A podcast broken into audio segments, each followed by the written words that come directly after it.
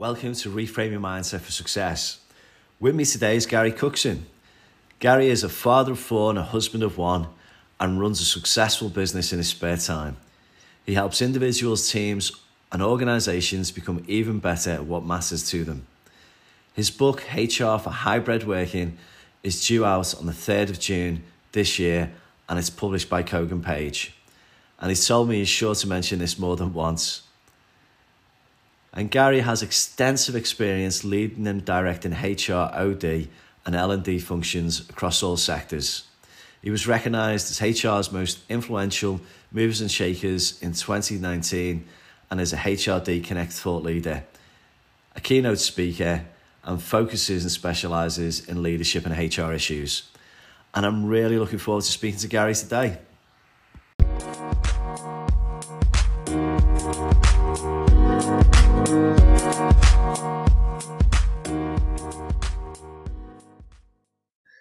Welcome to Reframe Your Mindset for Success. With me today is Gary Cookson. How are you, Gary? I'm all right, thank you, Paul. Yes, thanks for having me on. Oh, it's great to great to have you on. What are you up to this week? Well, it's a four day week for, for me, and, and it's something that I've been thinking about quite a lot recently. I've decided that I'm going to go four days a week every week from now on. I did five days a week last week, and bad things happened and I've decided I can't do it anymore. So, start of a, a new regime for me. But uh, later on today, I'm heading into Liverpool, not far from you, and I'm, I'm delivering a face-to-face event. I don't do many of those anymore. It'll be only the second time I've done it in two and a bit years. So I'm into Liverpool later on today. Um, and then later on this week, it's my youngest son's birthday.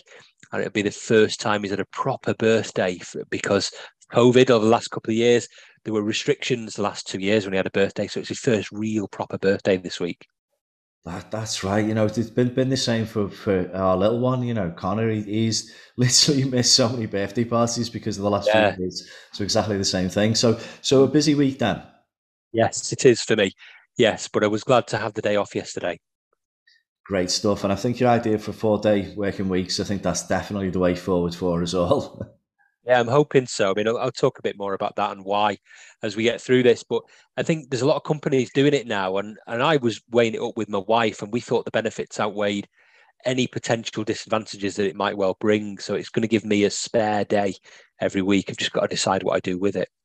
Sounds brilliant. Sounds brilliant. So as you as you know, the podcast, Gary, we, we always start with your story. So it's it's over to you in however many words and however you want to tell it. Okay, thank you, Paul.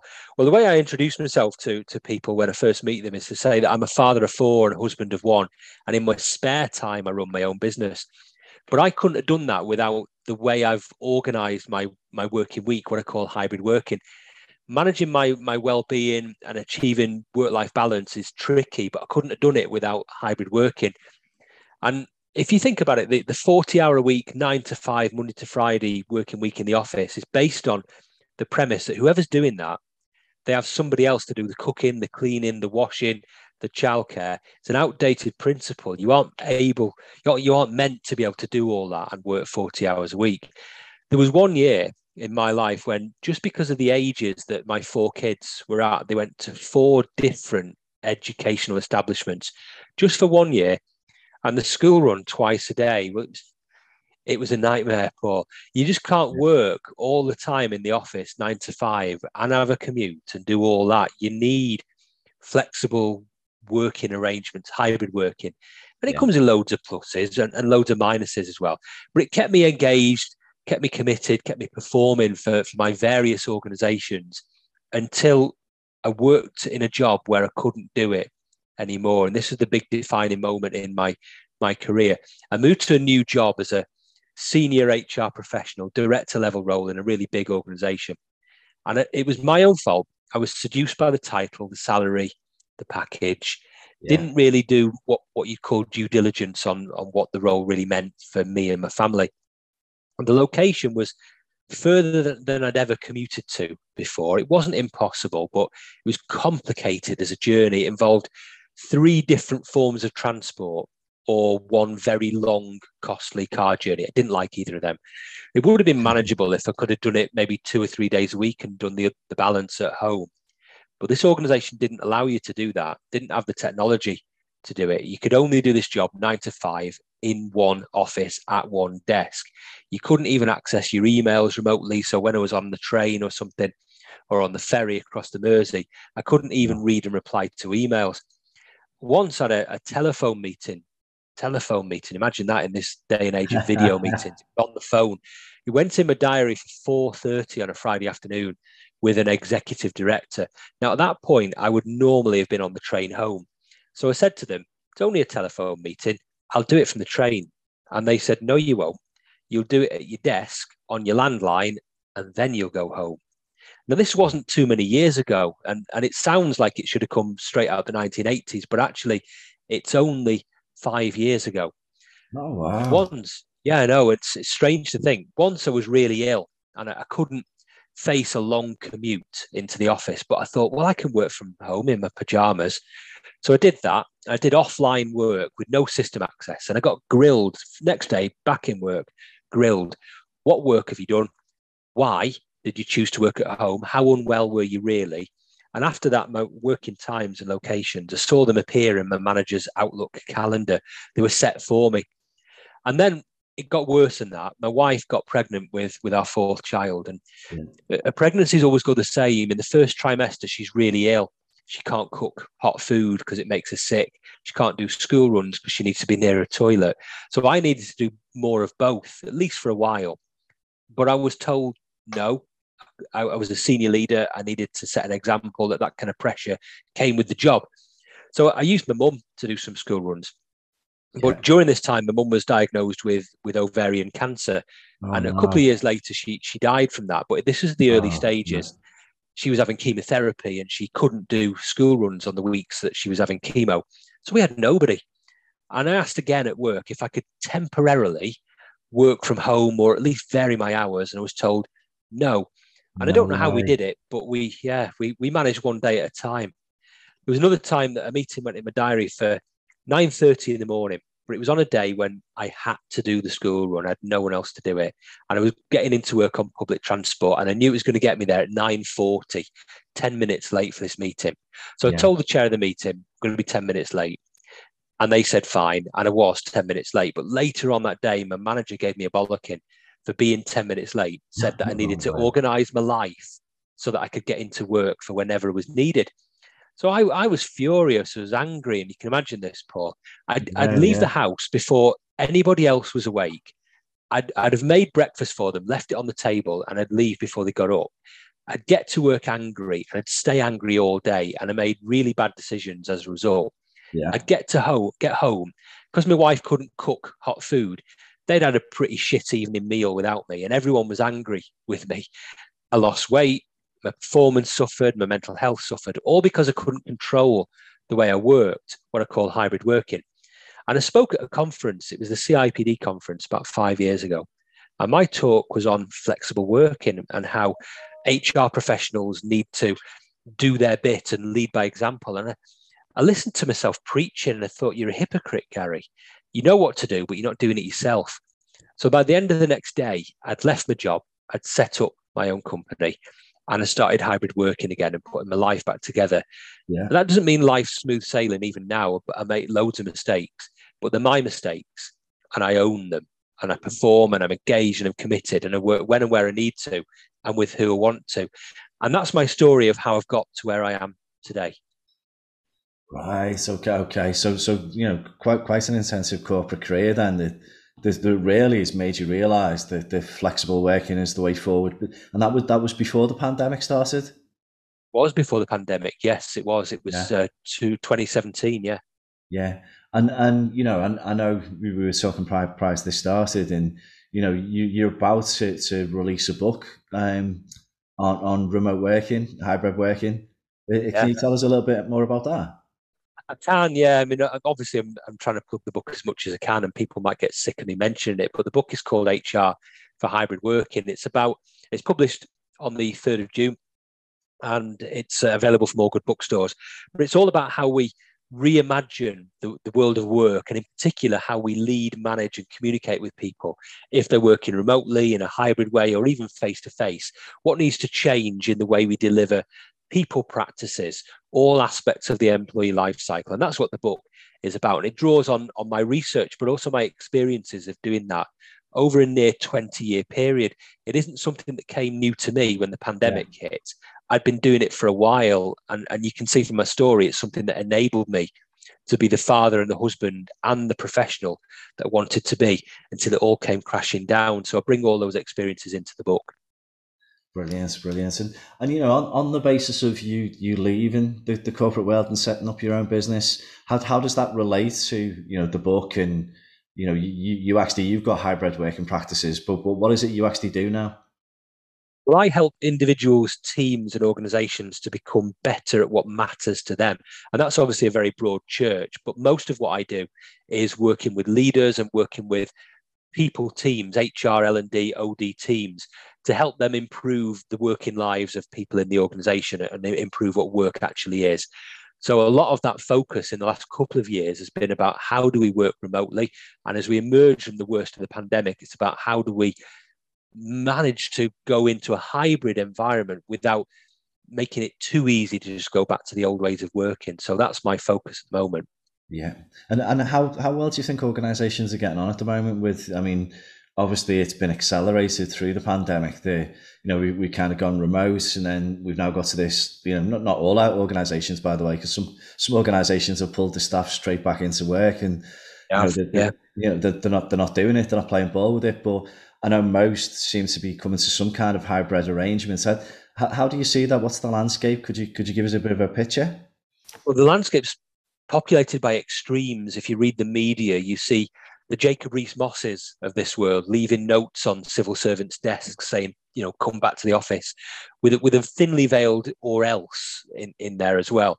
And yeah. you, you see things like that in the media. And, and the reaction to that in the media from, from everybody I talk to as well is strongly negative. And things like that are driven by a little bit of fear and a little bit of culture, a little bit of command and control, but also the need to make the best use of the the corporate environment, which in many cases is already built and paid for. And if people aren't going to be there, it's sat largely wasted. And it's understandable. But just because it works for the people at the top of the organization doesn't mean it's going to work for everybody else in the organization. Everybody's circumstances are different. And when you do see the other extreme coming through, I saw something in the news last week about Airbnb, for yeah. example, who were going to the other extreme and saying people can work from anywhere, anytime. And as long as work gets done, they're, they're basically not that bothered. Now, that is, is a nice principle to have, but even that's fraught with risks. You know, there, there is zero control on that. And it sounds really good, but it might be going too far in putting power into the hands of the employees. And I think there's a better way. Yeah. middle way.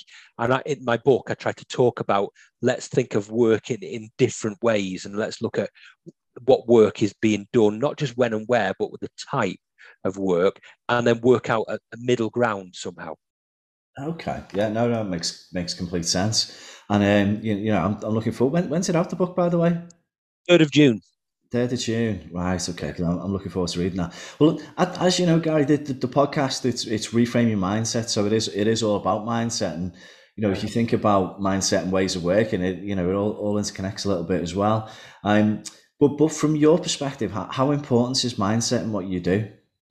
It's it's really important Paul, if, if I'm typical, I mean, you, you've just listened to my story. If I'm typical, then there's going to be millions of people like me whose performance, engagement, commitment is impacted by hybrid working or a lack of it. The pandemic forced loads of people to work remotely and now in a hybrid way, but it was a false situation. It wasn't what could have been, it was what it had to be. It's why I wrote the book. We've got to reframe our mindsets about what work is yeah. if we're going to avoid slipping back into old ways of working. And we're going to miss out if that happens on what remote and hybrid working can really bring people. So I try to help organizations to do that by sharing my mindset that work is defined by the task itself and how the task needs to be done, not by arbitrary days of the week splits or policies or, or even individual circumstances. It's much more complex than yeah. that. So I try to share my thinking and my mindset around what work is. Oh, man, that makes it makes complete sense. And you know, if, you were to then go on and, and describe your mindset, then how how would you describe it? Well, I think I've hinted at it in some of the previous answers, particularly the story, but I think we have to see work as a really fluid concept that can and, and does change.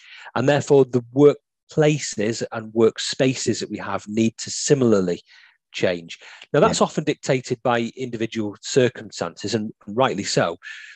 But the nature of work needs to be flexible. And if we have a fixed mindset about all of this, it's too rigid, too outdated. We've got to be more flexible in the way we think about work. Yeah. Now, I wasn't always like that, and I haven't always experienced that. And I've described one of the defining events in my journey already. But my mindset is about being flexible and not having a, a rigid, fixed approach to what work is and where work needs to take place, or indeed when.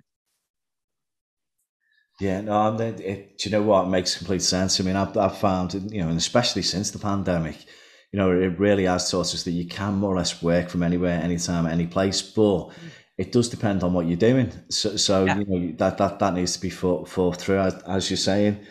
Um, you know, so, so, on the basis of, you know, your mindset, your story, if, if we looked at a, a practical tips then, uh, around your mindset and remote working, which is, is what we're talking about. What practical tips have you got? I, I think it's about values. I, th- I think we need to ask ourselves what matters to us. So, to anyone listen to this, you know, what matters to you? What drives your behavior? What are the things maybe that you hold dear in life and, and to a degree that you hold dear in work too? How do you want to be seen by others as behaving? And is that the same as the things that you do when no one is looking? Because they should be. So yeah. I think answering those types of questions helps people to develop their mindset. So ask themselves those those questions. Other questions like, what would you quit a job over?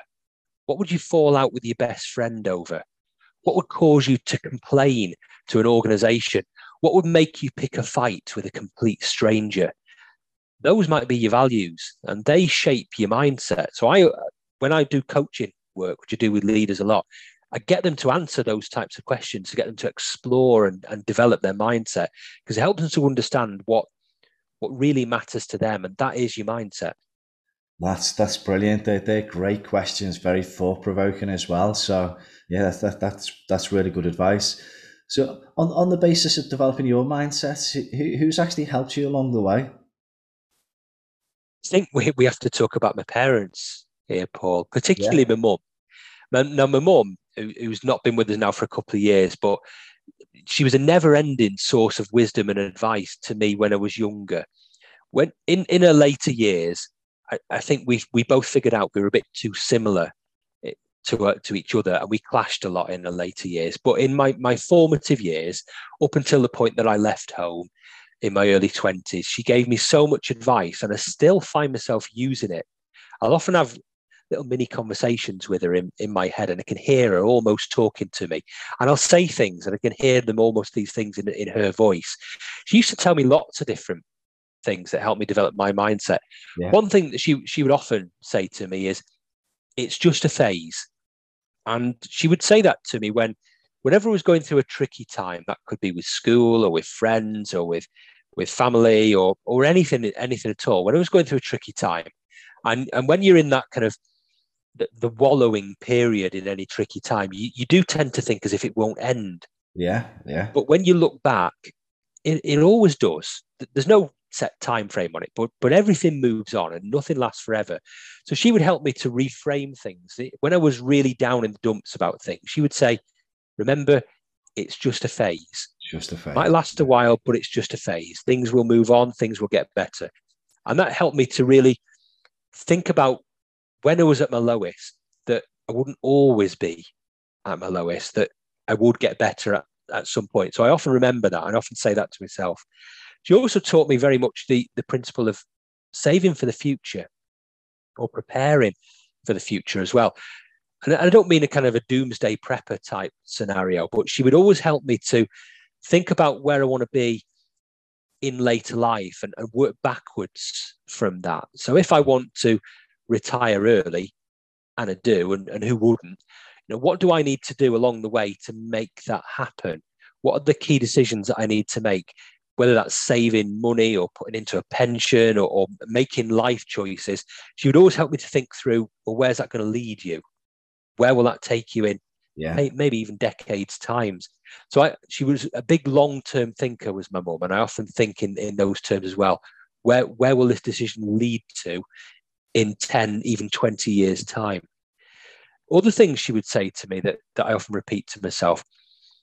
She always emphasized the, the importance of preparation and being fully prepared for anything over following up. So she wasn't a big one for sweeping up behind herself, and nor am I but she was a big one for going into situations fully prepared for what might happen. Yeah, so if yeah. you if you have a choice between preparing for something, a meeting, a decision, an important event, or sweeping up behind yourself afterwards, yeah. she would always go with the former. She would always go with the preparation. And she said preparation beats almost anything. Another thing she would do, and, and there's a lot that I'm, as I'm thinking of this, I'm remembering loads more things that she would tell me she was good at visualizing goals, and that's something I use quite a lot in my coaching as well. Yeah. She she would, and I don't know how because she wasn't particularly sporty herself, but she would she would focus on sports people, whether that's at the Olympics or, or, or things like that, and she would look at what the, the gold medal winners were doing, and she would she'd read about them, she'd study them, and she'd she'd then share what she'd learned with me. And a lot of it was about visualization, visualizing yourself achieving your goals and achieving what you need to be. And she yeah. taught me how to do that. And she she taught me quite a lot about stuff like that. She's very much an optimist about if you think for things, if you prepare for things, if you plan for things, then they're much more likely to come your way. So that that was the kinds of advice that she that she would share with me. So she's probably been the most formative influence on me, I would say and and and you know what what what a fantastic influence you know to have such you know a, a positive optimistic outlook that, that you've been more like more or less coached by by your mother there rather than do, you, do you know what I mean? It's like we looking back, yeah, being coached. Yeah, looking back, neither of us would have would have used that label, I think, at the time. But looking back, yeah, yeah. you're right. Brilliant, brilliant. Some some some great examples that you shared there, and I know you know, my, my dad passed away however many years back, and he always used to say to me to reframe my mindset. And similar to the, the advice you were given about it's just a phase. It, and the, the phrase was, you know, is it really that important? And when you sat down sometimes and thought about it, it really wasn't. So, you know, similar, similar type of advice, but they're, they're fantastic tips uh, to, to share. So, so on, on the basis of, you know, your escapades, your adventures and, and travels and, in corporate world and in life, have you got any funny stories that, that you'd share with, with the listeners? Have yeah I, I could go on all day so I'll, I'll tell you a few and, and you just stop me when when you think is the right time. Okay. I'll, I'll, t- I'll, I'll, do these in chronological order I think because it's kind of easier to, for me to remember them. Some funny stories of things that have happened to me at, at work. One was the the guy who brought his snake to work.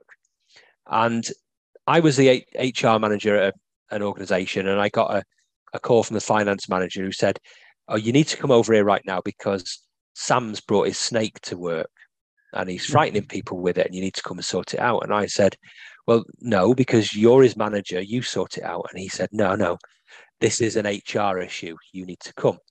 So I wandered over to the finance office, and there, there is Sam, sat at his desk with a cardboard box, and in, the, in this cardboard box is his pet snake and he'd been taking it out of the box and waving it in people's faces to frighten them. So I said, Sam, this snake's got to go. And he refused. He said, well, I'm not breaking any rule. You show me the, the line in my contract that says no snakes. You show me the policy that says anywhere no snakes. And he was confident that he'd looked at these things and the wor- there was no such line, and therefore he wasn't breaking any rules. And he'd got me there.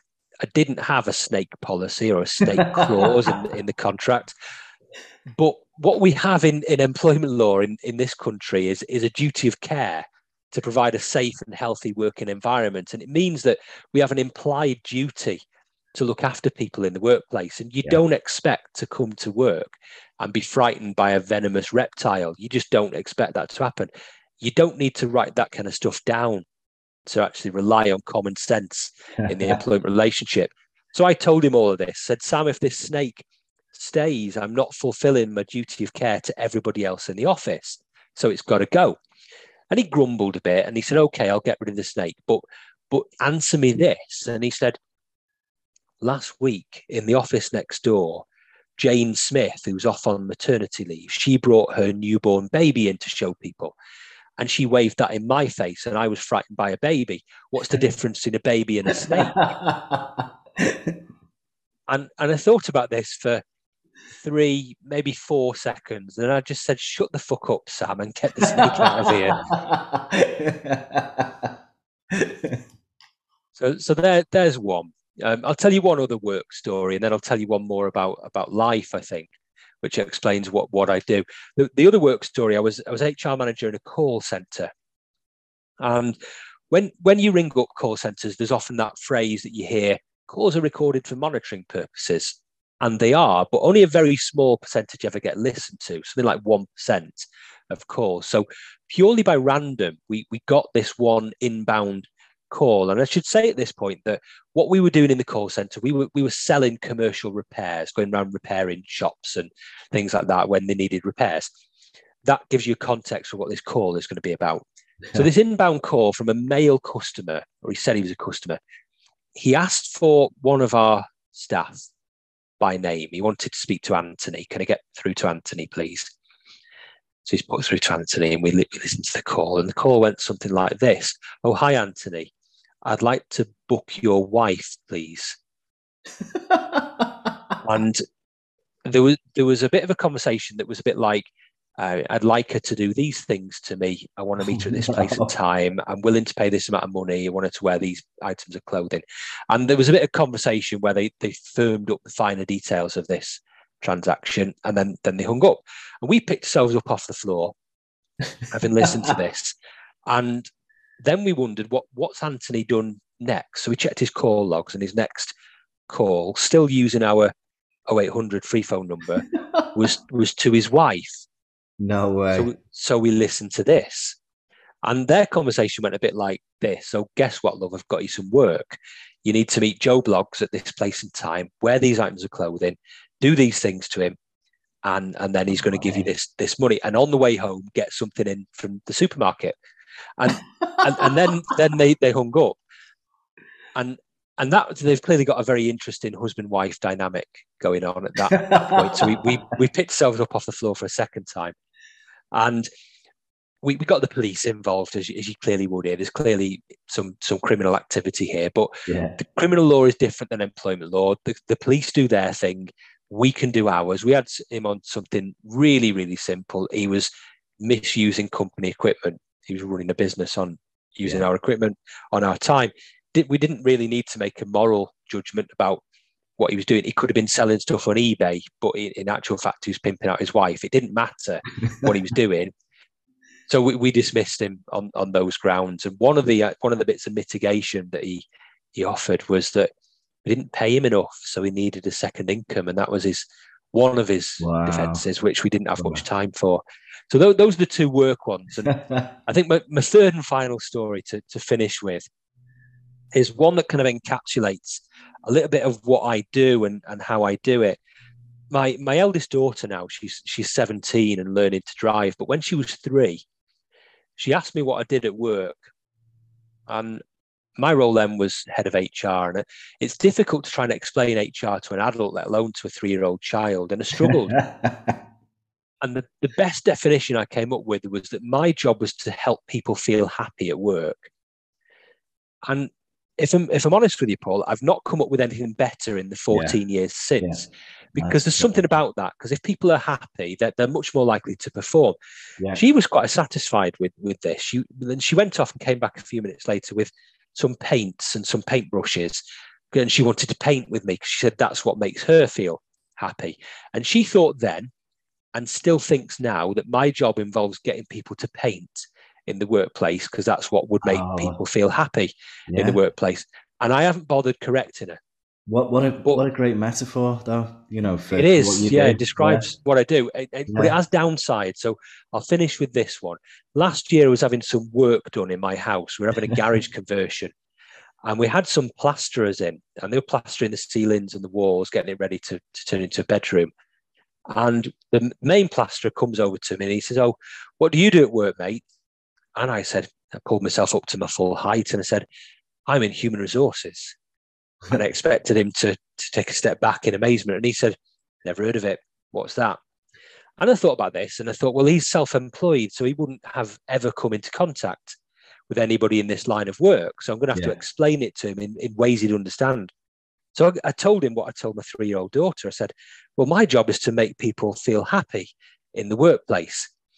And he, he looked me up and down and he, he sniffed and he went, sounds shit.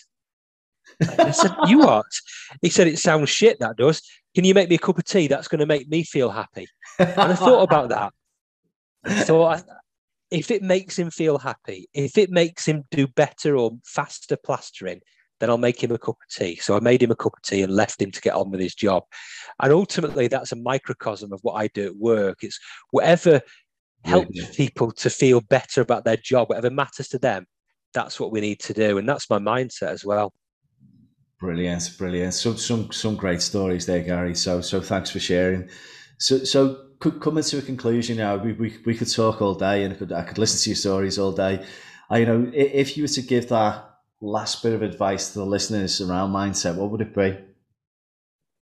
I go back, Paul, I think, to some of the things I said earlier on. Don't be too rigid in your mindset. The title of this podcast is Reframe Your Mindset, which of course implies that you should and you can up from time to time. And that's something I'd reinforce here. Be flexible in the way you approach your work, your life. Don't be too rigid in how you approach these things because because that way trouble lies. And that's my final piece of advice. Brilliant, brilliant. And once again, when's the book out, Gary? 3rd of June. 3rd of June. Brilliant. Well, thanks very much for coming on. I've really enjoyed it. It's been great having you on today. Okay, lovely. Thank you for having me.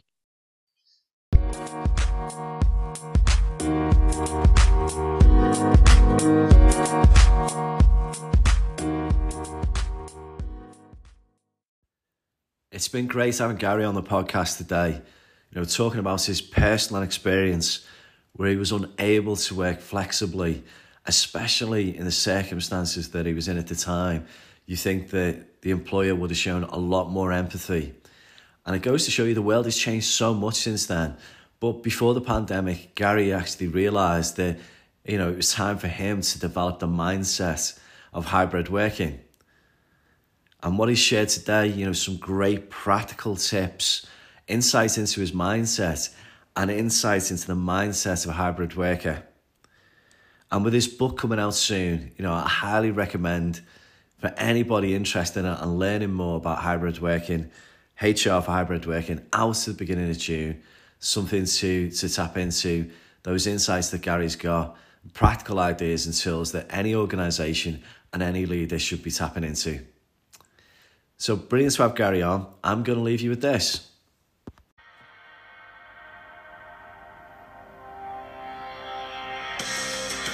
Best friend gave me the best advice. He said each day's a gift and not a given right. Leave no stone unturned. Leave your fears behind. And try to take the path less traveled by.